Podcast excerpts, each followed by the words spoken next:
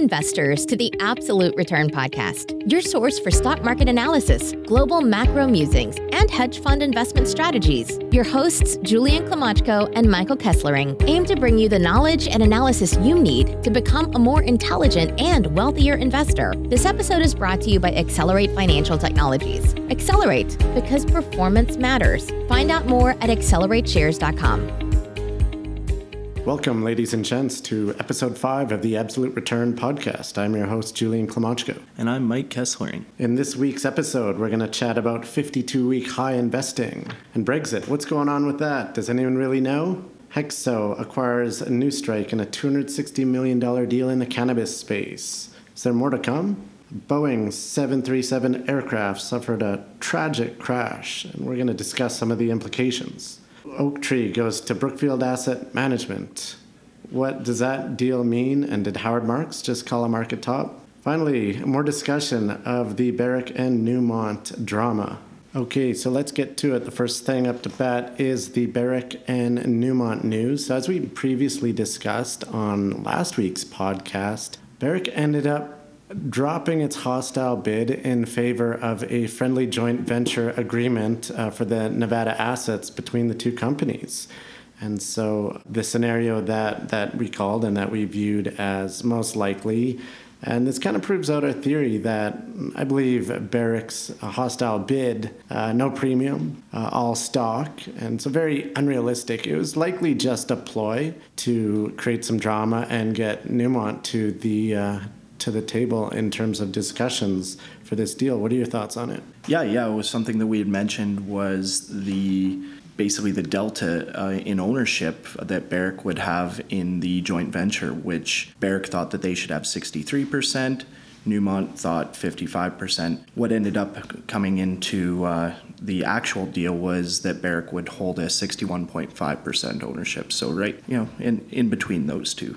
Yeah, so this was a deal that shareholders really wanted, uh, the joint venture, as opposed to just getting bigger for the sake of getting bigger. And there's real value here. If we talk about synergies or cost savings, the companies estimate synergies of $500 million per year through this joint venture. And so that is a total value of 4.7 billion in total savings that goes right to the bottom line. So shareholders have got to be happy with that. Yeah, and you'll, you'll, you'll recall that Barrick actually estimated the total synergies of a merger were around 750 million.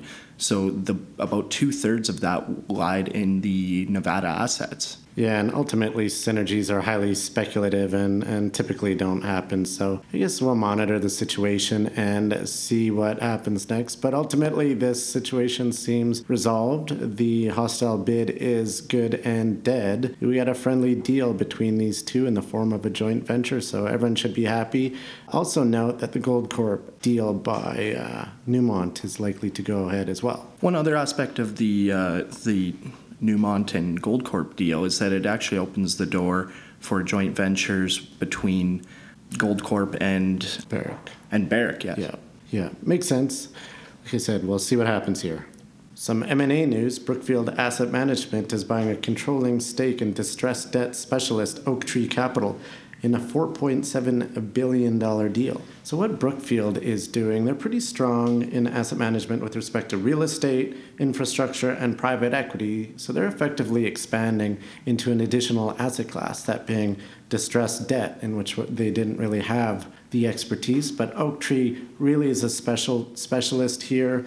Oaktree with 120 billion in assets under management. Once the deal closes, this will bring Brookfield to 500 billion in assets under management. So truly one of the leaders, if not the number one in the asset management space, certainly up there with Blackstone, Carlyle, KKR, and, and those groups. Stuff specific on the deal, it was a pretty slim premium, 12.4% over the market price, cash and share bid. Uh, for now, they're just taking out the public shareholders. The remainder is going to be owned by employees, uh, specifically co chairman Bruce Karsh and Howard Marks. They will maintain operating control and uh, obviously a significant portion of the business. And so for now, Oaktree will be independent and operated independently. And uh, one thing I wanted to chat about is uh, Howard Marks literally wrote the book uh, on mastering the market cycle. In fact, that's exactly what his book was called. So I think it's notable.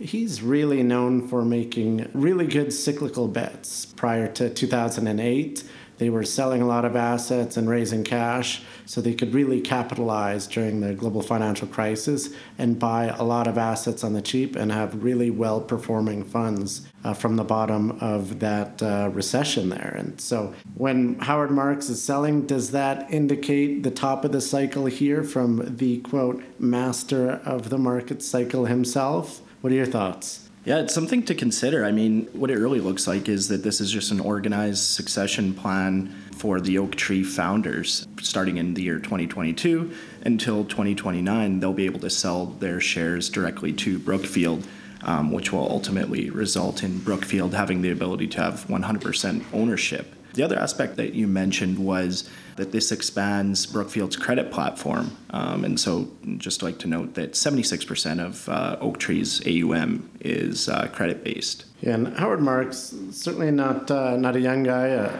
a veteran been in the business for a long time. I believe he's mid 70s, so it looks like a retirement play for him. But note the the timing of this sale and and his expertise in market cycles. So I would take that with. You know, a little bit of caution on where we are with respect to uh, the market cycle. Boeing 737 aircraft crashes, tragically killing all 157 passengers on board. Now, this is a tough story. Obviously, thoughts and prayers to all the families of the, the victims, the crash victims, and just a really sad story.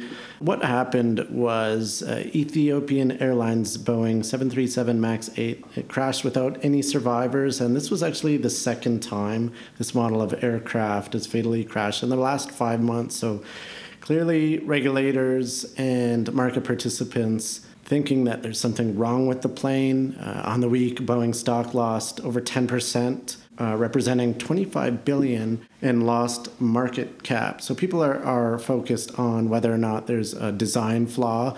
A number of countries went on and grounded the aircraft, the 737, and uh, U.S. and Canada followed that up on Wednesday. And then, in fact, the company, Boeing itself, issued a global alert to ground all of these planes. So you know, a lot of potential reputational damage, a lot of operating issues. But I mean, it's the right move to have to ground these things before they know that there's uh, some sort of software error. They're working on upgrading the software. It might be uh, with something with uh, balancing the plane or something of that nature. But certainly serious market implications. What are your thoughts on this one? Yeah, so I believe they announced that they will be providing a software update in the next 10 days. So we'll see if they're able to stick to that timeline. But from a market perspective, what's been interesting is watching the option market is that the in terms of the costs of the put options, you're seeing the cost of hedging against a further 10% decline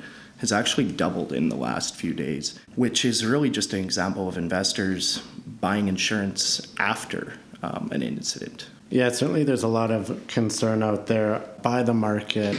If we talk about how meaningful this plane is for Boeing, I mean, it is up to two thirds of future deliveries and 40% of the company's total profits. So, certainly very material here. They've delivered 350 and have uh, total orders of more than 5,000. Major implications here if there are safety issues discovered, and really just a, a sad story. And hopefully, Boeing can uh, fix this ASAP so these issues no longer happen. And then, in terms of the second order effects, is what you're seeing is that Air Canada has actually suspended um, their financial guidance for 2019 as they do have 24 737s. Um, and they were due to take another delivery of another 18 in 2019. So that puts a lot of their financial well-being in the in the balance in the future here. Certainly far ranging implications here and a lot of market disruption for nearly everyone involved in the aviation industry. So we'll keep an eye on this one, see how it plays out, but hopefully you know the worst of this is over and, and companies can recover from this, which I'm sure they will. A lot of news in the cannabis space this week. We'll start out with some consolidation, some M&A news with Hexo acquiring Newstrike brands in a 260 million all-stock deal. So what this does is it makes Hexo quite a bit larger. Now they're going to rank in the top five of Canadian cannabis producers, which includes companies such as Canopy Growth, Aphria, Aurora, Tilray. So another big deal. We can expect a lot more consolidation in the industry. You don't really need hundreds of licensed producers. It'll likely end up over many, many years looking like tobacco, where you have a very small handful of major, major players, and that's how things seem to be starting to play out here. What do you think about it?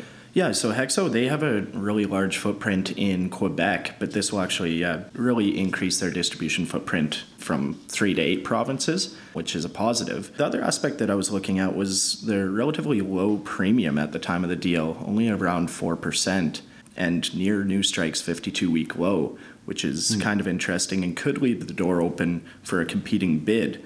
Now, there is lockups in support of the merger for about 25% of the ownership base so a competing bid would likely have to go hostile since the board is in support of this uh, of this bid. But what are, what are your thoughts on, on the possibility of a hostile bid? Yeah, it's, uh, it's always a possibility when a company is in play, like Newstrike is at the moment. So we'll see if anyone steps up. Like I say, a lot of consolidation in this industry, a decent number of players really driving the deals here, whether it be Canopy Aurora or Aphria really trying to consolidate. They all want that. Uh, it's kind of ego driven to be the number one producer, the number one market capitalization. They're all aiming for that uh, number one spot. So we'll see. I don't think there's any truly unique assets here. I know that Newstrike does have a, a marketing deal with the Tragically Hip, the uh, you know, famous Canadian band, but uh, is that really a unique asset?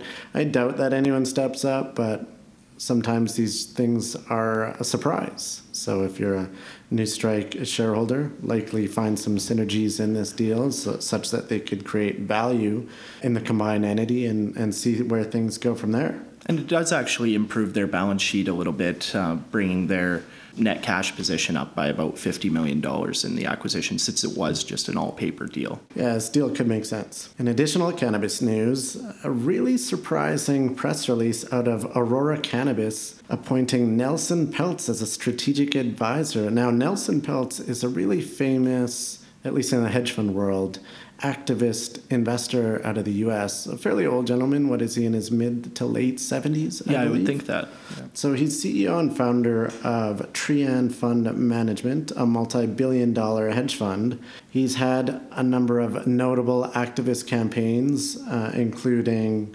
Heinz, Mondelez, in which he was previously director of both. He's currently chairman of Wendy's, the restaurant company, and director of Procter and Gamble some of his latest activist campaigns. There's General Electric, which you know, obviously hasn't gone very well for him. There's also uh, Procter and Gamble, of which he successfully campaigned for a board seat. So his background is largely in uh, these American large cap classic companies that have been around for decades and decades, if not hundreds of years.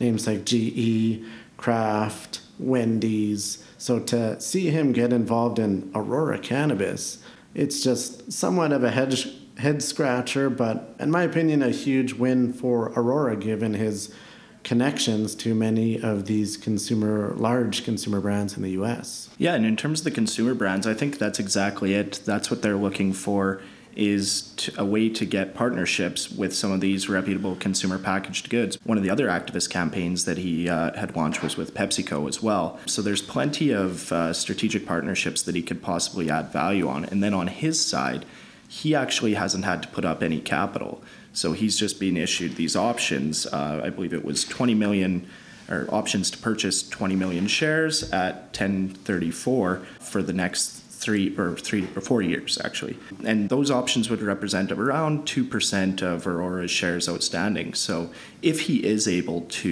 you know, negotiate a partnership with a CPG company, this could look like a bargain in terms of the uh, compensation being given to him. He has a good chance of creating a lot of shareholder value at Aurora. And being the finance nerd that I am, I just had to calculate the value of his options package. So I calculated $150 million in value from Aurora to Nelson Peltz here in the form of a fairly sizable uh, options package. So we'll see if that ends up paying off for the company. Yeah, the other aspect that I didn't mention was that this could perhaps focus the company less on production growth and more on returns focus. So focusing on ROIC as opposed to just growing production. Certainly, he is a champion of shareholder governance, good corporate governance, and uh, value creation from a shareholder perspective. So it's worthwhile monitoring him. And I think if you're an Aurora shareholder, that you got to be pretty happy with that, despite the fairly sizable uh, dilution there. And lastly, I can help but comment on this Wall Street Journal article regarding cannabis drinks. The main point of the article is that they, in fact, taste terrible many companies trying to develop uh, THC beverages. And some of the early feedback from consumers is, quote, oily grass flavors with notes of dish soap and urine. So these cannabis extracts, they don't mix well with water, and, and these drinks, not only do they not taste good, but they need to be shaken frequently. So, you know, making you work as a, as a drinker. Not just that, but they also take quite a while to feel that THC, the you know, the effects of the cannabis could be even longer than an hour. So certainly some some growing pains here with respect to attacking this potential massive new market. Yeah, and I could, I could just imagine the sheer terror of the uh, the employees of these different companies and these product groups when they were getting this feedback. That would uh, be very interesting feedback to receive. Another thing that is that uh, one of the companies that we just mentioned, Hexo, they actually do have a partnership with Molson Coors, so hopefully they're able to be more successful. Yeah, I think this will ultimately be uh, figured out. It's just how long will it take and what's the end result. But uh, a lot of money being thrown at this segment, a lot of hopes and dreams, so we'll see how it turns out. UK MPs vote to reject a no deal Brexit.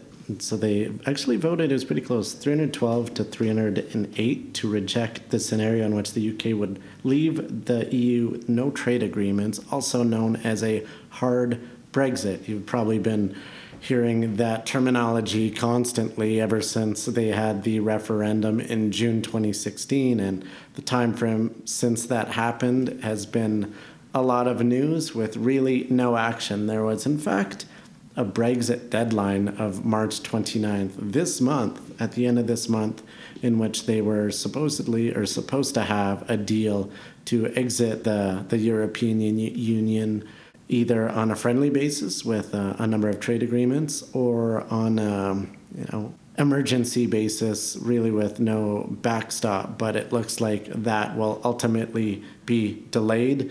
And if you think about it, no one really knows what's going on here. It just seems to be an unmitigated disaster. Obviously, Brexit is just completely unnecessary. It's horrible for the UK economy, it's horrible for the currency, awful for the stock market. Ultimately, I think and I hope that they just scrap the whole thing and just forget about it, realize it was a mistake. The initial referendum was way too close. Both sides were nearly at 50 50 now I think the leave vote are really starting to realize or have realized over the past number of years that was a horrible decision and I think that they really regret it. Yeah, and so in terms of the implications for European investors, those have been discussed in, in great de- detail over the last couple of years, but what are some of the second order effects for the North American investors? I think it mostly depends if companies you're invested in have operations in the UK and there's currency issues as well. Obviously, if they scrap Brexit, I believe that the pound would rally. The UK economy would do quite a bit better. But if they do, if they do have a hard Brexit, I mean, you can likely expect a recession in the UK. and uh, you know, a lot of companies looking to leave. So it's more so if you are uh, in Canada or the US, not a big deal. You're probably annoyed by it by now, as all of us. It takes up time in our uh, reading schedule, but nonetheless, if you are a uh, European, it is an important issue. And so we hope, like we think nearly everyone, that this whole thing just gets ultimately scrapped and we can all just walk away and forget about it. And remove the uncertainty. Had a couple questions on our blog post this week. It was called Playing Both Offense and Defense with Factor Investing. Now, this specific post noted uh, it was really regarding uh, momentum investing in a, in a specific strategy within the momentum factor. It's called the 52 uh, week high anomaly. And, and what this strategy entails is you want to go long stocks closest to their 52 week high, the highest price that stock has reached in the past year, and go short stocks furthest away from their 52 week high. So you're effectively betting on stocks that are going up to continue going up, capitalizing on that momentum, and conversely betting against stocks that have been going down, you're betting that they will continue to go down. So, a strategy that you know, has produced some pretty spectacular results historically. I got the numbers in front of me now. It's also in the blog post. The long portfolio of stocks near their, their 52 week high, the top 10% or top decile, compounded at 16% annually. And that's over uh, 20 years. So if you invested $100,000 in that portfolio, you'd have approximately $2 million. Now, if we look at the bottom 10%, the, the worst momentum stocks in that basket of Canadian securities, your $100,000 investment would have suffered a, a 90% loss. So, some substantial divergence there. And I wanted to talk about how factors are implemented within ETFs because you're probably hearing a lot about a momentum ETF, a value ETF, a quality ETF, and those are all specific factors. And the way that factors were meant to be implemented is on a long short basis where you're long top decile or whatever uh, you know quantile it is and then short the bottom betting on the top betting against the bottom a true alpha creator where you are market neutral or hedged against any market beta, any sort of market effects. And that's historically how it was written about in the financial research, the academic research that discovered these factors. But in reality, how they've been implemented, uh, specifically in the ETF form, is on a long only basis. So I indicated, look, they're, they're actually only utilizing factors half assed.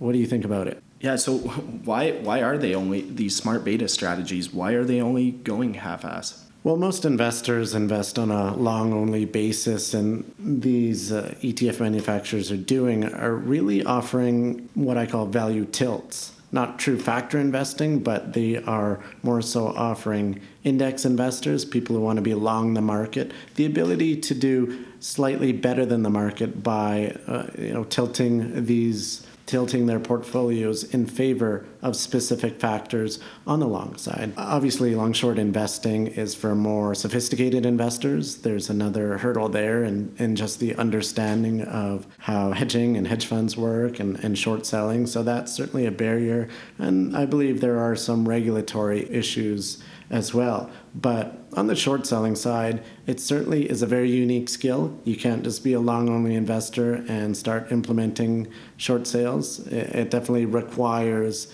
skill, training, practice. There's a number of unique aspects in running a short portfolio, such as you know managing your borrow, managing borrow rates, managing risk. So it's quite a different beast from long only investing, and a lot of the long only players just haven't really picked up those skills. But uh, yeah, so in the uh, evolution of overall, uh, you know, quantitative investing, do you see this as smart beta as just kind of a middle ground on the way to a more long term shift to that systematic investing that you just described? I think smart beta products make sense. They are akin to long only index investing with value tilts, which which does make sense. I mean, I think you can outperform, say, the S&P 500 if you tilt it towards value or tilt it towards momentum. So they do add value in investors' portfolios. They can be put together very cheaply. You know, you're you're nearing the fee level of just the S&P 500 index fund. So fees really come down.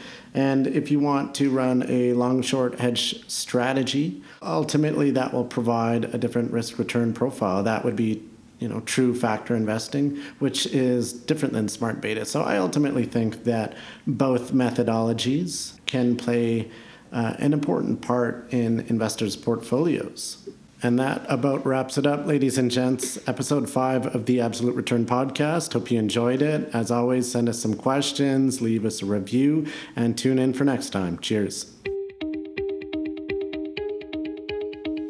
Thanks for tuning in to the Absolute Return Podcast. This episode was brought to you by Accelerate Financial Technologies. Accelerate because performance matters. Find out more at accelerateshares.com. The views expressed in this podcast are the personal views of the participants and do not reflect the views of Accelerate. No aspect of this podcast constitutes investment, legal, or tax advice. Opinions expressed in this podcast should not be viewed as a recommendation or solicitation of an offer to buy or sell any securities or investment strategies. The information and opinions in this podcast are based on current market conditions and may fluctuate and change in the future. No representation or warranty, expressed or implied, is made on behalf of Accelerate as to the accuracy or completeness of the information contained in this podcast. Accelerate does not accept any liability for any direct, indirect, or consequential loss or damage suffered by any person as a result of relying on all or any part of this podcast, and any liability is expressly disclaimed.